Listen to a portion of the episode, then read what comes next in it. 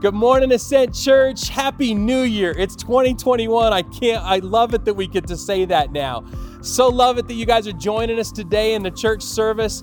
How fun was Christmas Eve, you guys? For you guys to join us online, hopefully you had a great experience. I loved it being out there in that parking lot with you guys, just wandering around the cars, getting to say hi to you through the windshields. It was so good for my soul to just see you guys.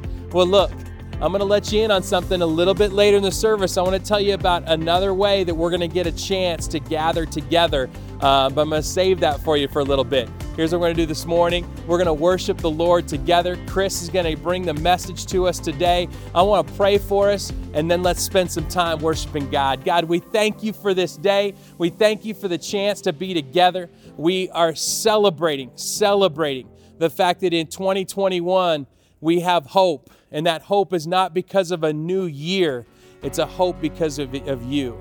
God, we want to pray that this day, that this service would speak to each one of us as we draw closer to you. It's in your name we pray. Amen. You guys, let's worship the Lord together. Who am I that the highest king will I was lost, but he brought me. Know his love for me. Yes, his love for me. Whom the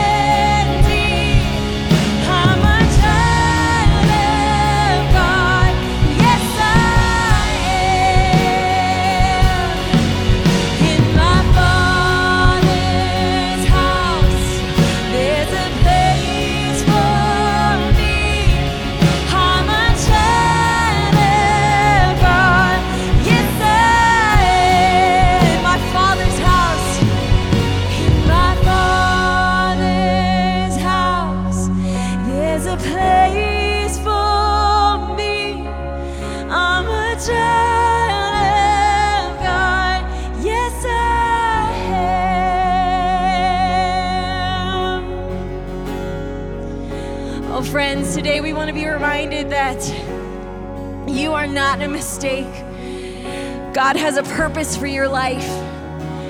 You have gifts, you have abilities. God wants to use them. God wants to speak to you this year. We believe it. And somebody needs a reminder today that they are a daughter or a son of the Most High God. It doesn't get better than that, you guys. So let's remind ourselves and one another who we are. Come on. I am chosen, not forsaken.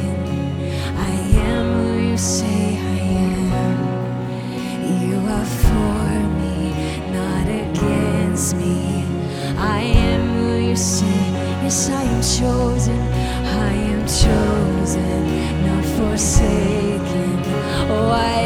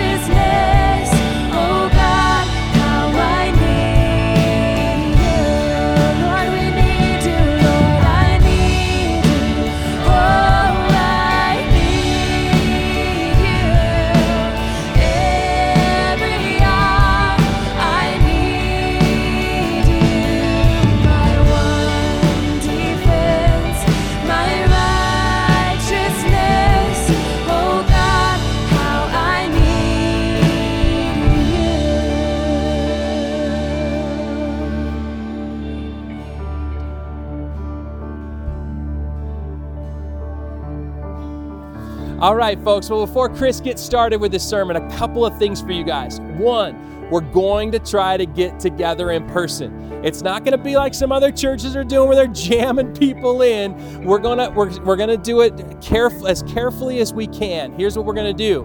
On January 17th, we're going to do two services, one at 9, one at 10:30. We're still going to do an online version, but we're going to do one in, we're going to do two of those services in person. You can register online for them. It's just going to be 100 people per service. Still going to be the masks on, still going to be 6 feet of distance. We're not going to be able to do the donuts and the coffee. We're not going to be able to do the pizza afterwards. Those things we're going to have to hold off on but at least we're going to get a couple of chances for people to gather together in person on a Sunday morning, okay? So look online. We're going to have all that stuff there for you to register. We're going to put it all up this week and we'll be able to at least get started. Just an experiment. We'll change on a dime. We'll turn to a different way if we need to. But right now, we'll try that starting January 17th. The second thing I want to share with you guys is I just want to thank you you guys were so stinking generous in December. We went into December with a lot of concern concern around the Christmas shop, concern around general giving. We, we didn't know if that money would come in, but you guys were so generous this last month, and I can't thank you enough for it. The Christmas shop, you guys, we're standing here now. The shelves are empty. This, it's always a little bittersweet when it's all said and done because this is such a fun thing, the Christmas shop. The shelves are empty because every single toy was put in the hands of kids this Christmas. And you guys need to know that every dollar that was spent on the Christmas shop was given from you guys that directly put it in saying, I am giving to the Christmas shop this year. And you guys know the numbers over 2,000 kids, over 600 families, over 7,000 toys, all of it. It's, the shelves are empty, and kids' Christmases were blessed because you guys were generous. And I want to thank you for that. Also, thank you for all of you that gave to our general budget. You guys, many of you gave end of year gifts. We were concerned about that as well, and you guys gave. And I'm thankful for that. We are still in a financial challenge over the next few months. We know that that's going to be a challenge. But I'm going to remember this month.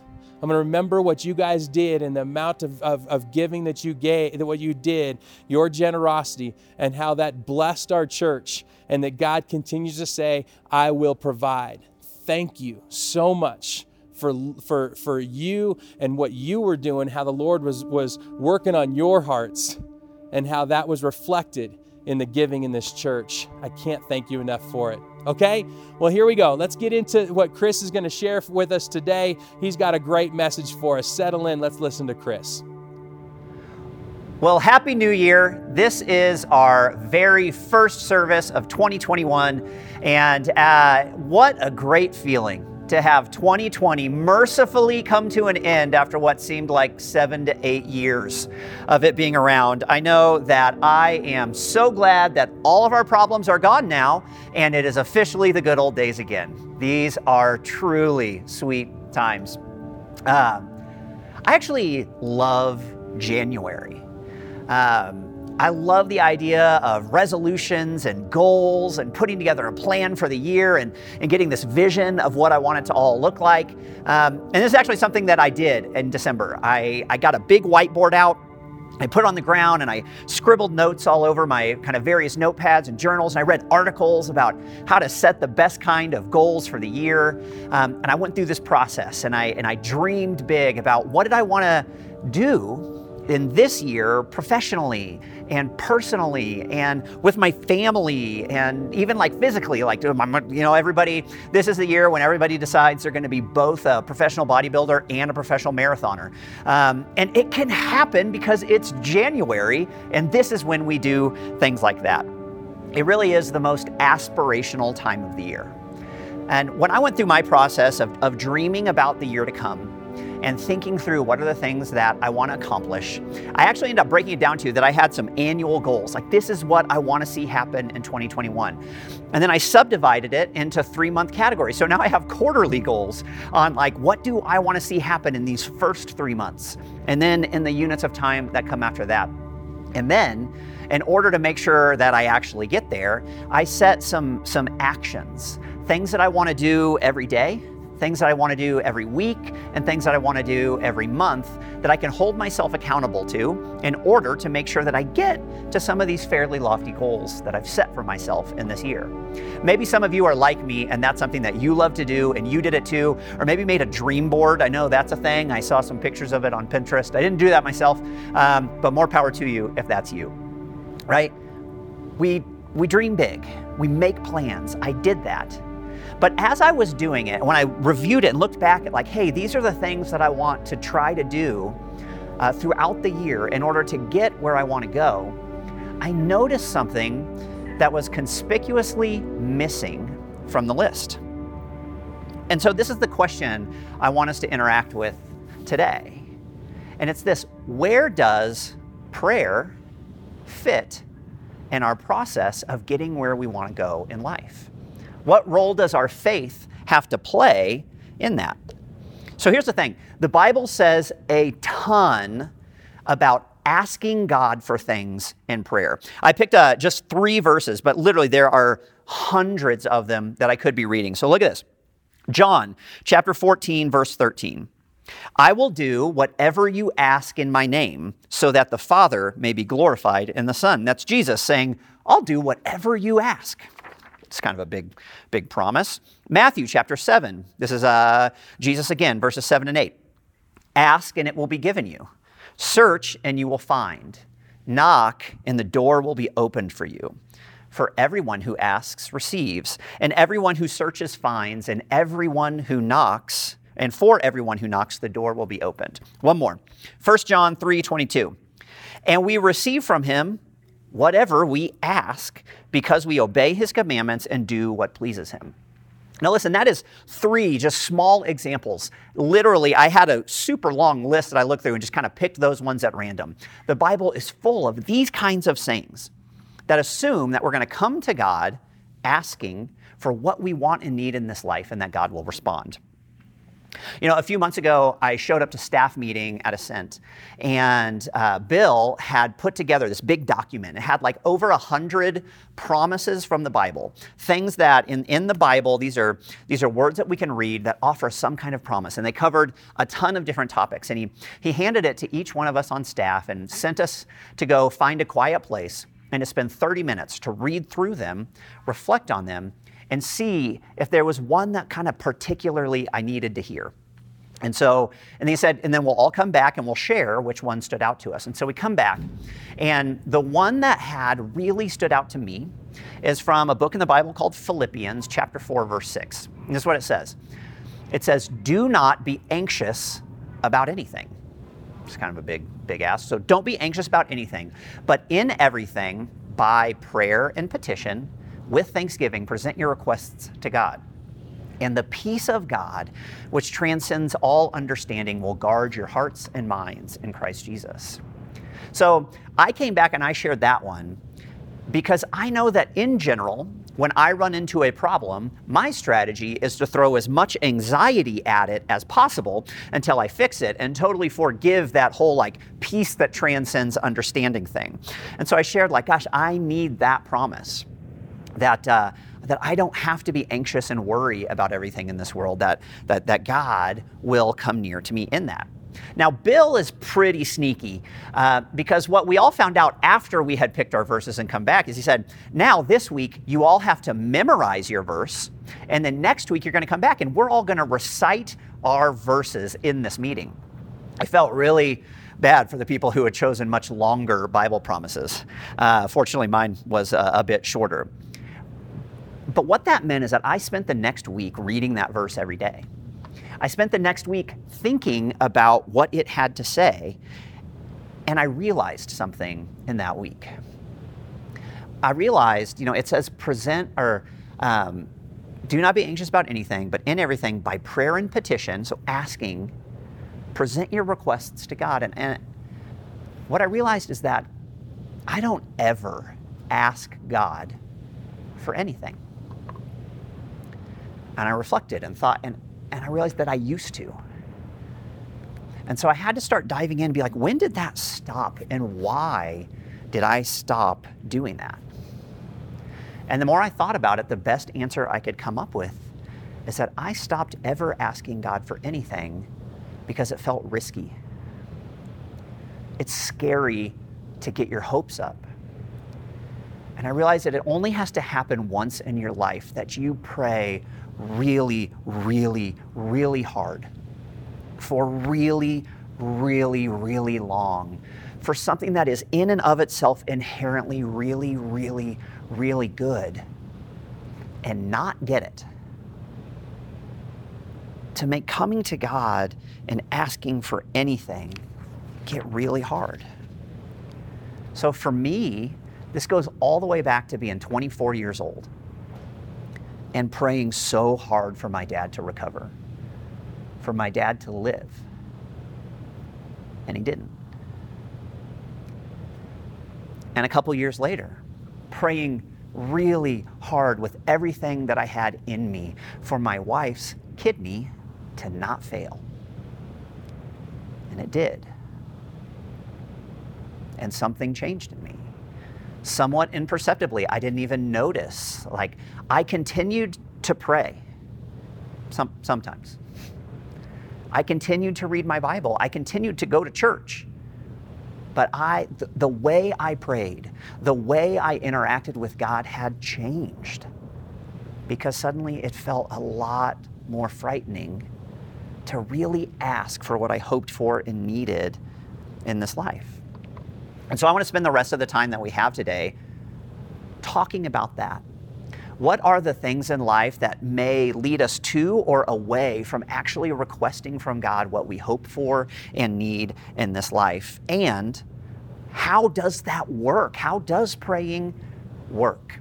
And we're going to do it by taking a look at two passages of Jesus' teaching um, that I think, at least by me, can be the most easily misunderstood. And before we dive in, let me say this prayer for us. God, I ask you today to be with us in this moment. That as we look at the words of Jesus preserved for us in the Bible, God, that you would be actively involved with each one of us. That this would be a moment where we are drawn closer to you, where we hear from you, and where you are doing the work inside of us and in our hearts that we need to have done. We love you so much. It's in your name we pray. Amen. Okay. So let me start off by I'm going to read two passages out of the Bible to you, um, and, let, and I'll just intro them by saying this these are maybe the two passages of the Bible that I like the least. I, I don't like this. And you might think, well, that's weird. Aren't you supposed to like everything in the Bible? Uh, no, I, I never found the verse that said I have to do that. These are things that I have struggled with. And so let's take a look. The first one is in Matthew chapter 7, uh, verses 14 through 21. And this is what it says. When they came to the crowd, a man came to him, him is Jesus, knelt before him and said, Lord, have mercy on my son. For he is an epileptic, and he suffers terribly. He often falls into the fire and often into the water, and I brought him to your disciples, but they could not cure him. Jesus answered, You faithless and perverse generation. How much, how much longer must I be with you? How much longer must I put up with you? It's a little, little harsh. Bring him here to me. And Jesus rebuked the demon, and it came out of him, and the boy was cured instantly. Then the disciples came to Jesus privately and said, Why could we not cast it out? And he said to them, Because of your little faith. For truly I tell you, if you have faith the size of a mustard seed, you will say to this mountain, Move from here to there, and it will move. And nothing will be impossible for you. Okay, so that's the first one. Second one uh, is just a couple chapters later in Matthew chapter 21, and it's going to sound, part of it is going to sound pretty familiar. So this is Matthew 21, verses 18 through 22. In the morning, when he returned to the city, he was hungry. And seeing a fig tree by the side of the road, he went to it and found nothing at all on it but leaves. Then he said to it, May no fruit ever come from you again and the fig tree withered at once. When the disciples saw it, they were amazed, saying, How did the fig tree wither at once? Jesus answered them, Truly I tell you, if you have faith and do not doubt, not only will you do what has been done to the fig tree, but even if you say to this mountain, Be lifted up and thrown into the sea, it will be done. whatever you ask for in prayer with faith, you will receive. So, why don't I like these two passages? Well, it's because I prayed. And I prayed and I prayed, and what I asked for didn't happen. The mountain didn't move for me. And when that happened, all I could hear in my head was the very last part of that last verse where it says, Whatever you ask for in prayer with faith, you will receive. And that sounds a lot like an equation to me. And the equation would look like this prayer plus faith equals receiving. Prayer plus faith equals receiving something. But here's the problem with that formula. Because in that formula, if you prayed and did not receive, there's only one other variable on this side of the equation, and it's my faith. And the way that I internalized that meant that I prayed and I prayed for people who I loved, and what I needed to have happen didn't happen, and it was because of my lack of faith. It was my fault. And all of a sudden, it got a lot scarier to ask God for anything.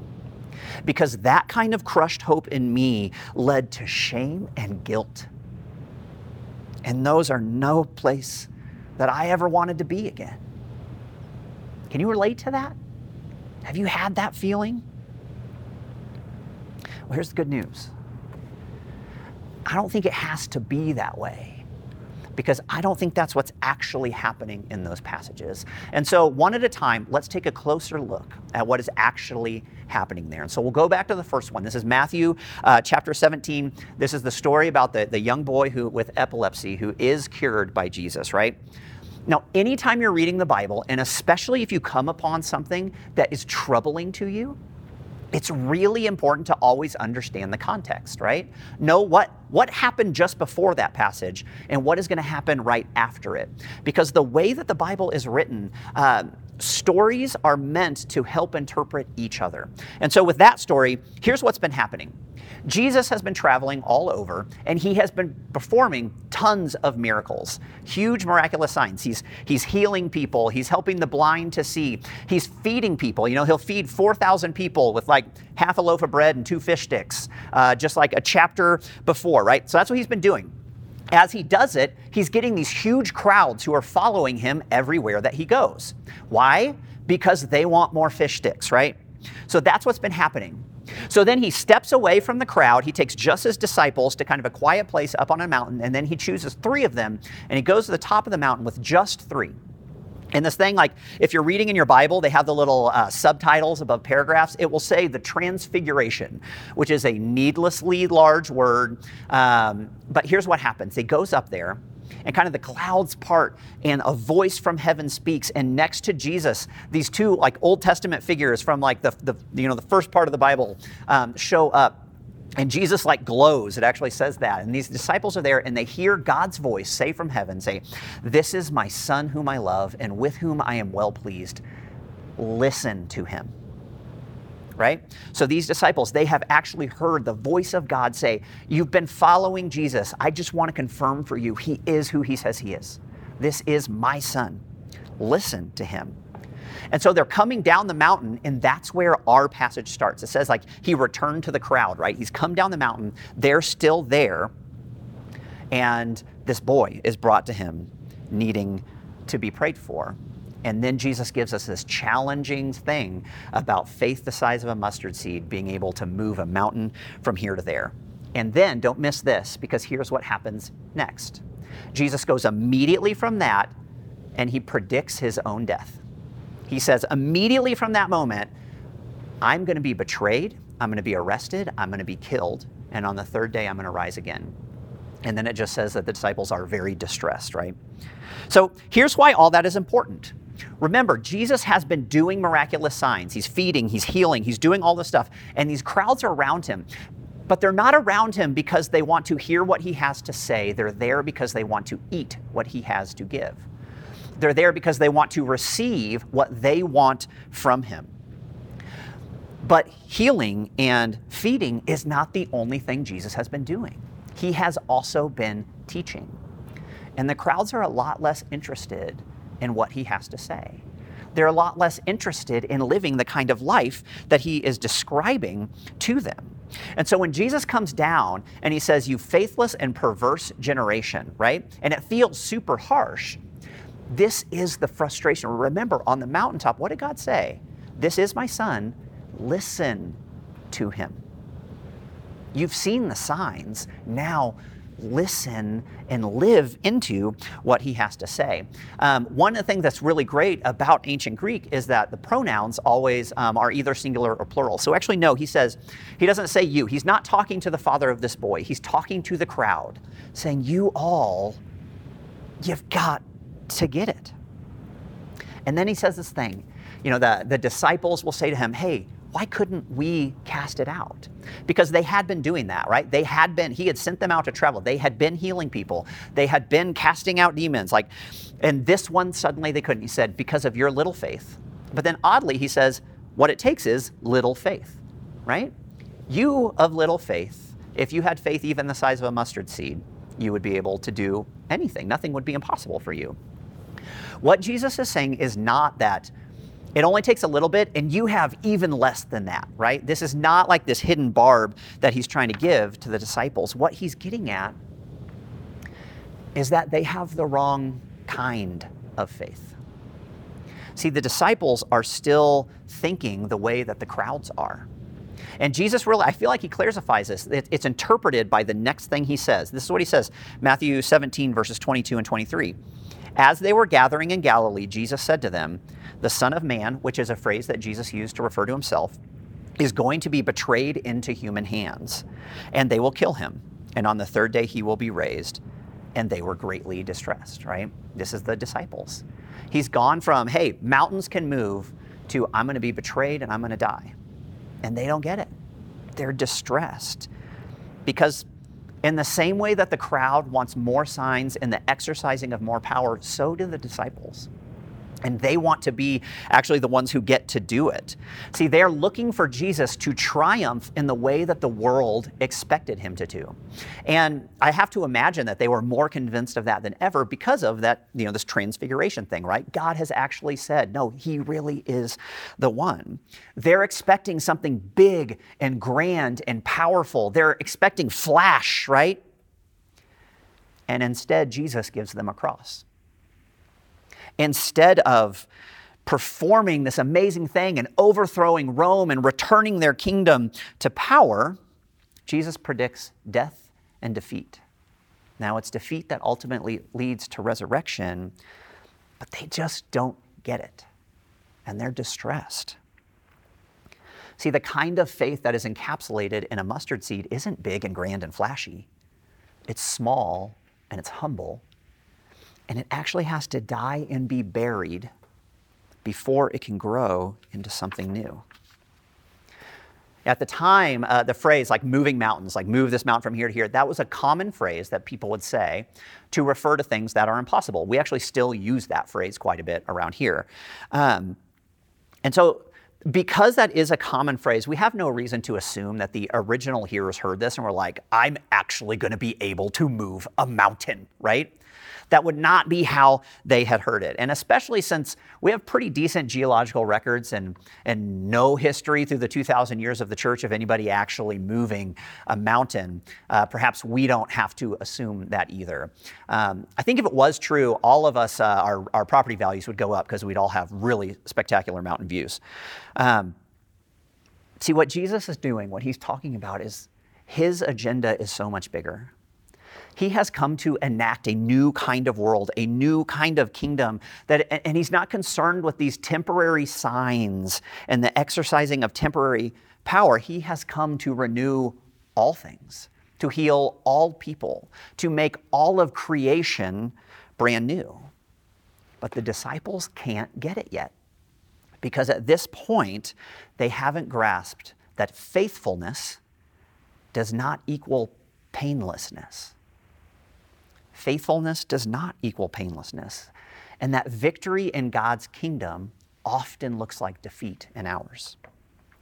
All right, Second passage, Matthew 21. Four chapters later, here's the context. This is the one where Jesus curses the fig tree um, and then gives a similar teaching about if you have faith and don't doubt, then you could tell this mountain to jump into the sea.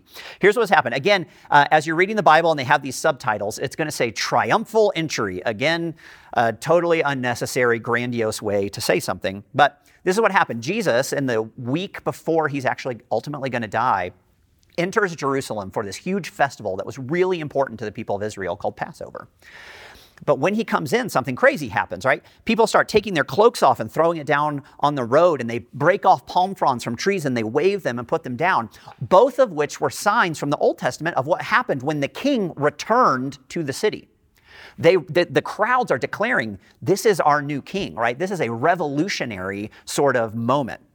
But even then, Je- Jesus is kind of turning on its head because instead of riding into town on a big grand war horse, he's on the colt of a donkey, like the most humble, small little animal ever, which is a great hint early on that maybe this isn't going to turn out exactly like you're expecting. So he comes in, he goes directly to the temple. This is the center of all of Israel's life, right? And he has this, this uh, episode that's usually called the cleansing of the temple. He gets mad. They've got these guys who are money changers, and he flips their tables over, and they're selling like livestock that would be sacrificed in there, and he drives them out. And he, it's this big moment where he's kind of this frontal attack on what is happening in the temple.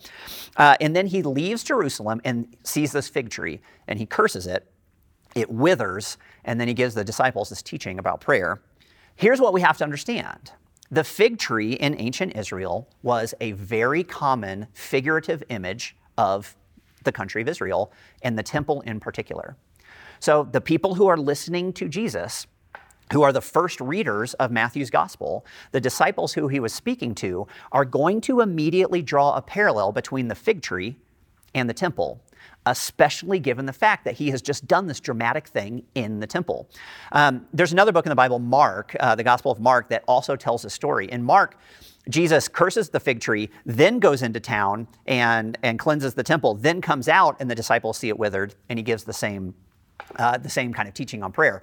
He's actually they, uh, Mark has surrounded the story of the temple with this, another really strong clue that what's happening with that tree is helping us understand what just happened in the temple.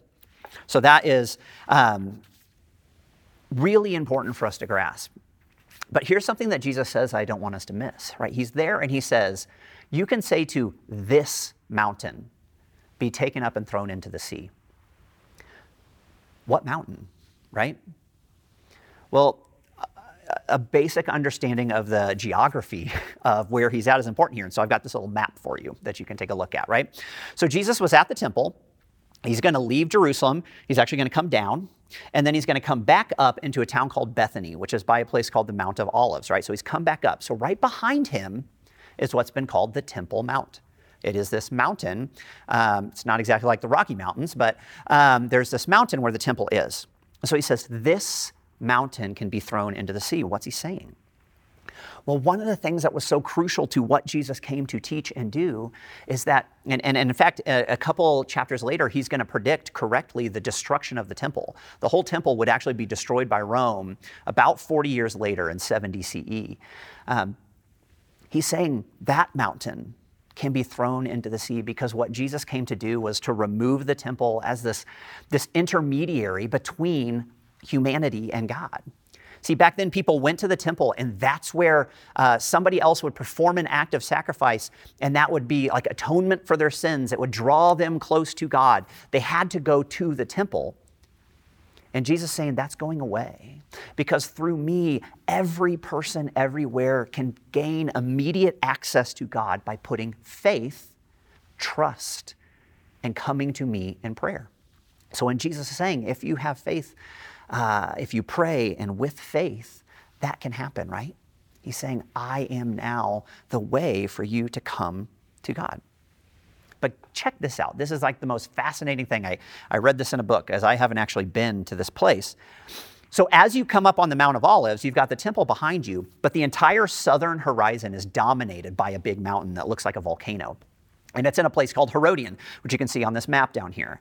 Now, what, what, what is there is something called the Fortress of Herodium. So, this whole region of the ancient world had been ruled by this guy named Herod the Great. He makes several appearances in the Bible, not a great dude, but he has that name because uh, he built a lot of really great big things. One of the things that he built was this fortress. But here's what's interesting about it from where Jesus and the disciples are standing, they can see it incredibly clearly. It's this huge, imposing thing.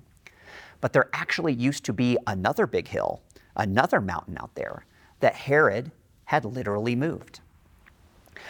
In this incredible uh, exercise of human power, Herod completely removed this adjacent hill and they built what's called an earthwork around the fortress. It's part of the defensive structure.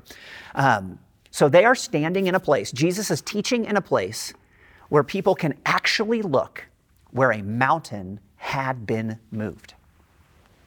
And he says to them, Hey, if you pray and have faith, you won't just be able to say, Hey, mountain, move from here to here. You can say, Be thrown into the entire sea, and it'll happen. See, Jesus is once again, he's turning the expectation about worldly power on its head. They're in a place where they can look at the most powerful exercise of power like that they can imagine. And he's saying, you can do greater things through prayer with faith. But he's not necessarily saying you're going to do the same things.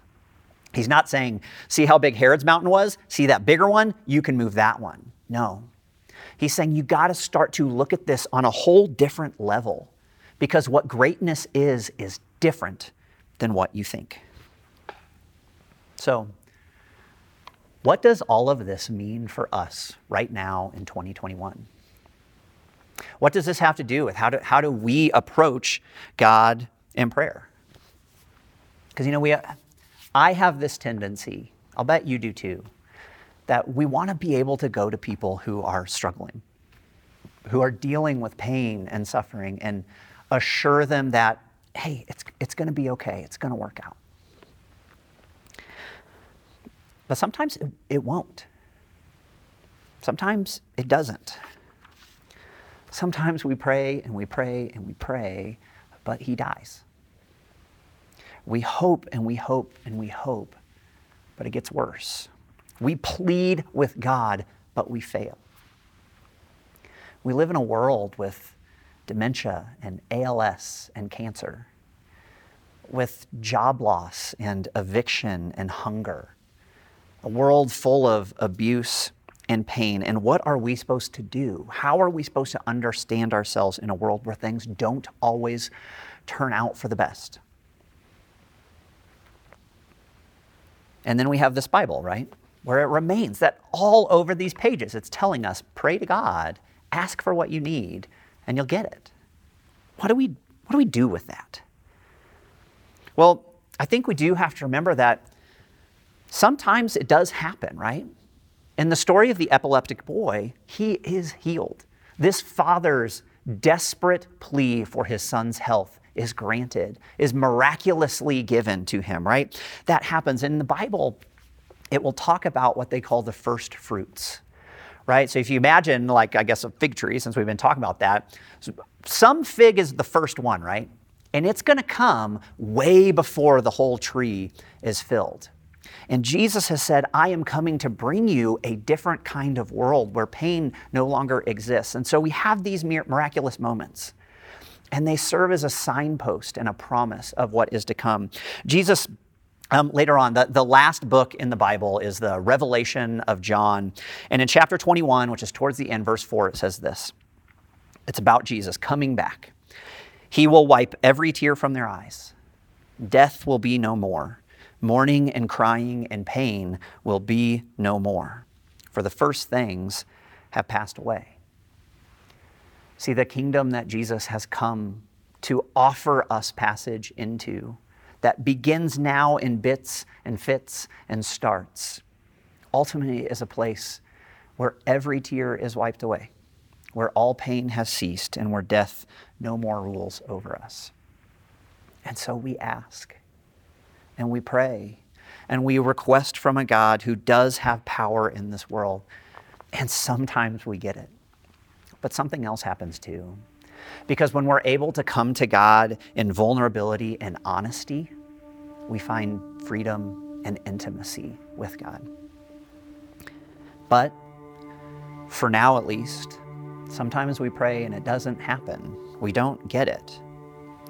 But the mustard seed faith that Jesus truly modeled himself acknowledges that the big, important, powerful, flashy thing may not happen, but that in what looks small and insignificant and disappointing, we can find resurrection and new life.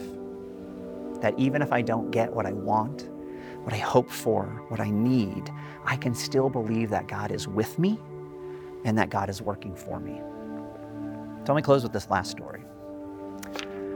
One of those times years ago when I was praying so, so hard for healing, I was, uh, I was still in grad school at the time, and I was, I was praying for complications around my wife's kidney. And I was praying, I was like, God, like, don't just, just make like the transplant last, but like grow back her native kidneys, give her back full health. And like, and I'm, and I am, I'm trying to muster up in myself all the faith, whatever that is, I can get to believe hard. And it just, it, do, it doesn't happen, right? And I begin to argue and fight with God. And eventually I say this I say this to God in prayer. I say, you know what, God, you call yourself a father. You call yourself a father, but you have the power to do anything. And in this moment, you are doing nothing. But Lindsay's real dad, see, he, he gave her her first transplant, the first kidney. He gave his kidney to her because that's what fathers do. You're a bad father, God. And in that moment, I, I heard something, whether it was just in my head, whether it was booming around me, I don't know. But they were words that I heard spoken every Sunday growing up. Because at the church that I went to, we did communion with the grape juice and the bread. We did it every week. And you'd come forward and you'd kneel, and the minister would come around, you'd get this gross little like biscuit thing. Uh, but every week, the minister would say, Take, this is my body broken for you. And in that moment, when I said, God, like you could fix this and you won't, you're a bad father, that's what I heard. Take. This is my body broken for you. And I realized that while in life I was dealing with a broken body in the person I loved most, that Jesus' body was broken too. And that through that breaking, she had been offered healing in life. I had been offered healing in life. We all have been offered healing in life. That Jesus had come, had lived, had died, and had done so on our behalf in order that we could experience that same kind of healing and hope that we most need. And see, in the moment I was praying, I didn't know that I needed to hear that, that that was the message that I needed to hear. And I only found it out because I was willing to ask. And so in 2021, this year, it is my intention to learn to ask again. And I hope that you will too.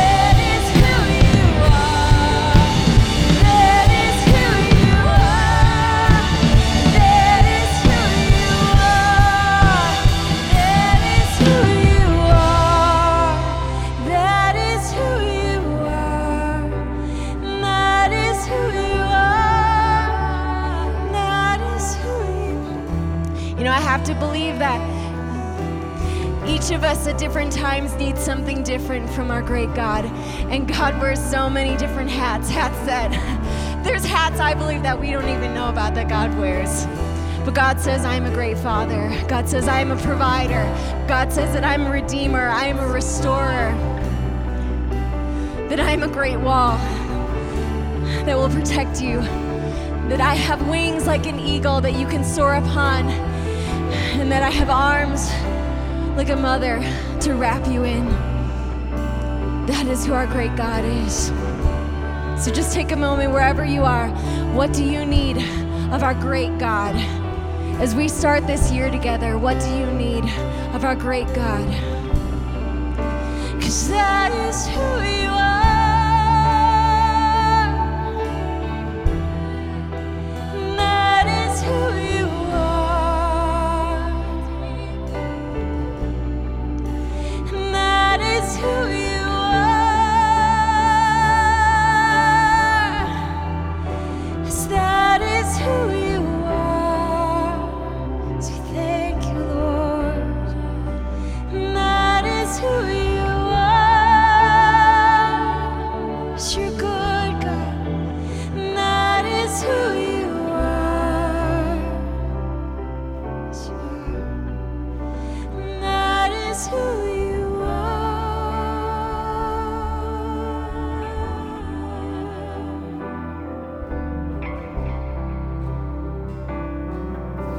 All right, you guys, man, I can't, I just love it. I love what Jesus does, where he gets to pick some mustard seeds and say, It's faith as small as this. He's just looking around at his surroundings. He says, That mountain, just like Chris said, that mountain that was moved, that Herod moved, you saw the power in that. Man, what I'm offering you is so much more powerful than that. And you're going to be able to tap into that through prayer. Chris, thank you for the challenge. Thank you for the charge for us. What a great charge for 2021. Let's make it a year of prayer. That is exactly what God wants from us this season, okay?